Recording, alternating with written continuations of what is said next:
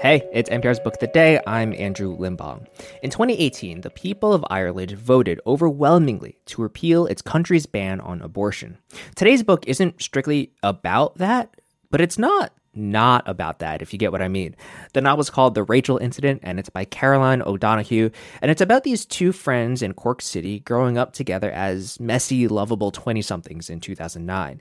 And in this interview with NPR's Miles Parks, O'Donoghue says something really insightful about getting all these mixed messages as a woman when it came to sex. How, on the one hand, Ireland was extremely conservative and repressive about women's sexuality.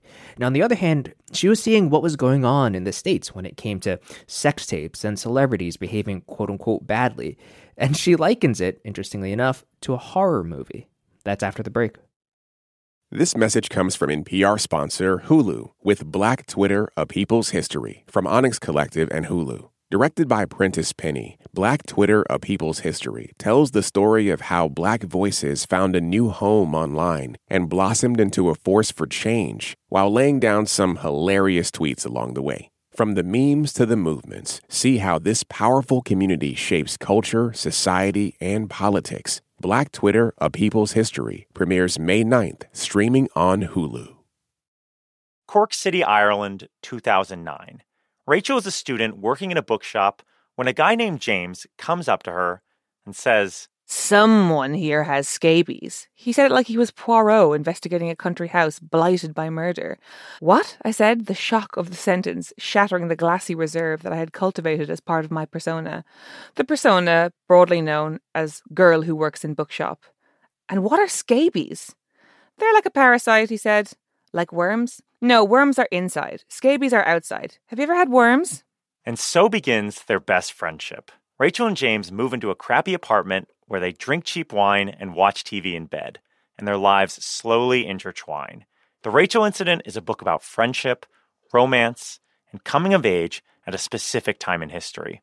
The author, Caroline O'Donoghue, joins me now. Hi, Miles. Lovely to speak with you. It's great to have you. So, at the center of this book are Rachel and James. Will you just mm-hmm. tell us a little bit about their friendship? I, I often think of their friendship as being, you know, that bit in an old movie where a soldier, you know, in a bar, he kind of nudges his buddy and says, I'm going to marry that girl someday. And the specifics of them is that Rachel is a, um, she's a 20 year old sort of girl who's living in Cork City, a place where she grew up, and has that specific thing. I don't know if you know it of like um, going to university in the same town that you grew up in, and so by the oh, age of twenty, very very well. Where did you go? I went in, I went to school down in Tampa, Florida, but that's a that's a different story. But it's very familiar to me. yes, yes, and um, she's kind of from an upper middle class background, but because of the Irish economic recession in 2008, her parents have been absolutely devastated by that, and so she's kind of well brought up but broke. And James, meanwhile, he has a very what I would call a Angela's Ashes background, but is very kind of effervescent and charismatic and fun, and also closeted. Many things happen. I, I, I sort of, I, I, worry sometimes. I talk so much about their friendship that I'm afraid people will think it's a novel where nothing happens, but um, a lot happens. It's just hard to discuss. A lot happens in this book. I want to ask about a couple of the other characters in the book. There is Rachel's college professor who then begins kind of dating James, and the college professor has a wife who then Rachel begins working for, and Rachel has this other boyfriend who moves into her life who kind of becomes a constant throughout the book. All of these characters are older than Rachel, who are, are kind of adults, but I wondered do you feel like they have it figured out more than she does? I think one of the things that the novel is about really is that like she is looking to everybody to be formed by them. You know, she's obsessed with she's so obsessed with what her boyfriend says about her when she's not around that she can't really concentrate on her boyfriend in the moment, you know, like that kind of thing. Um, and the Byrnes are an incredible figures in her life. And I think we all have that, that, don't we, where the first people we meet who are our friends, who are, we almost think of as being in our parents' generation, but they're our friends and how exciting that is and how we will take anything they say as being the wisest and most correct thing.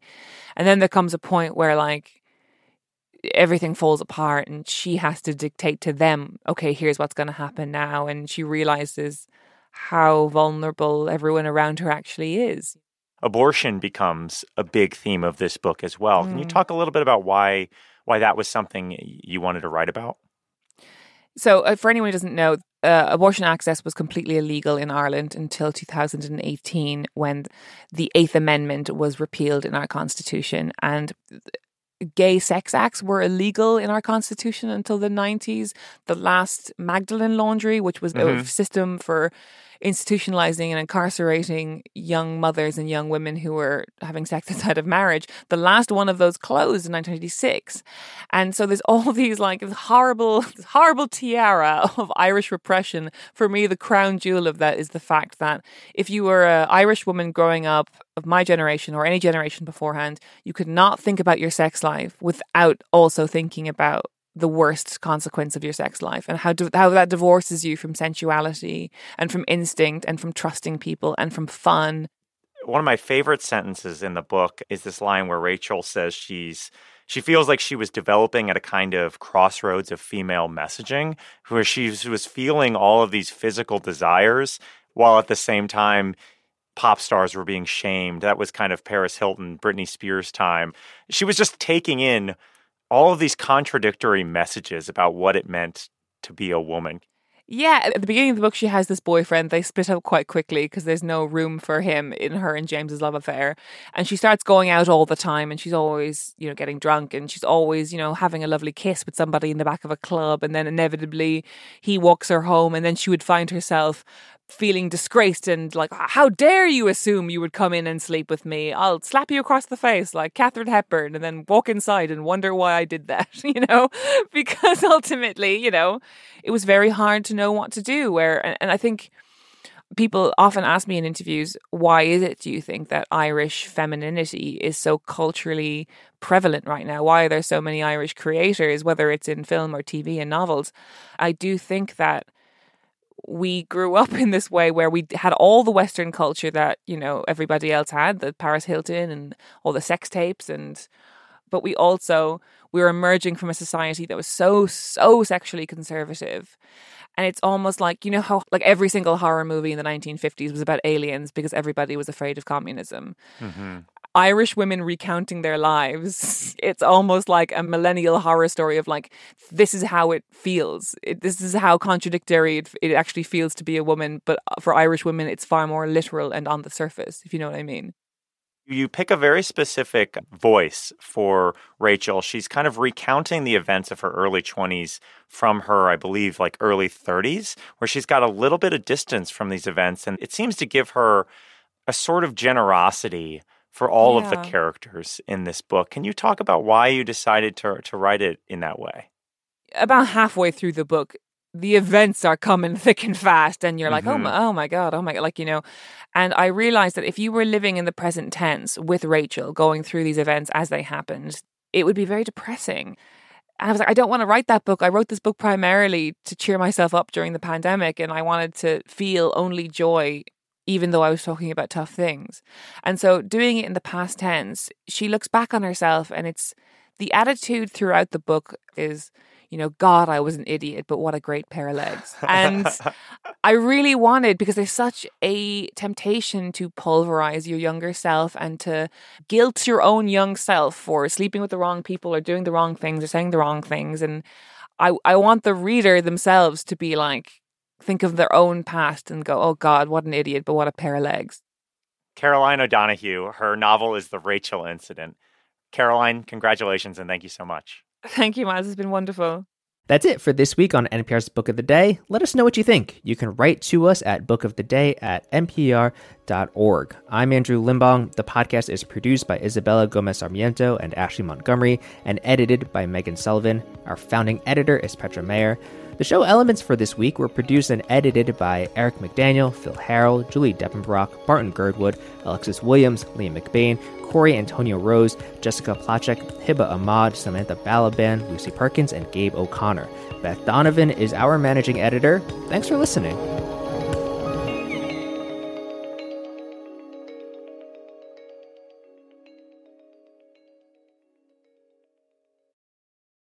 Jasmine Morris here from the StoryCorps podcast. Our latest season is called My Way stories of people who found a rhythm all their own and marched to it throughout their lives. Consequences and other people's opinions be damned. You won't believe the courage and audacity in these stories. Hear them on the StoryCorps podcast from NPR. This message comes from NPR sponsor Mass Mutual. The Financial Educators Council says 39% of Americans don't have someone to go to for financial advice, but you can plan for the short and long term with someone backed by 170 years of financial expertise at massmutual.com. This message comes from Capital One, offering commercial solutions you can bank on. Your business faces specific challenges and unique opportunities. That's why Capital One offers a comprehensive suite of financial services, custom tailored to your short and long term goals. Backed by the expertise, strategy, and resources of a top 10 commercial bank, a dedicated team works with you to support your success and help achieve your goals. Explore the possibilities at CapitalOne.com slash commercial.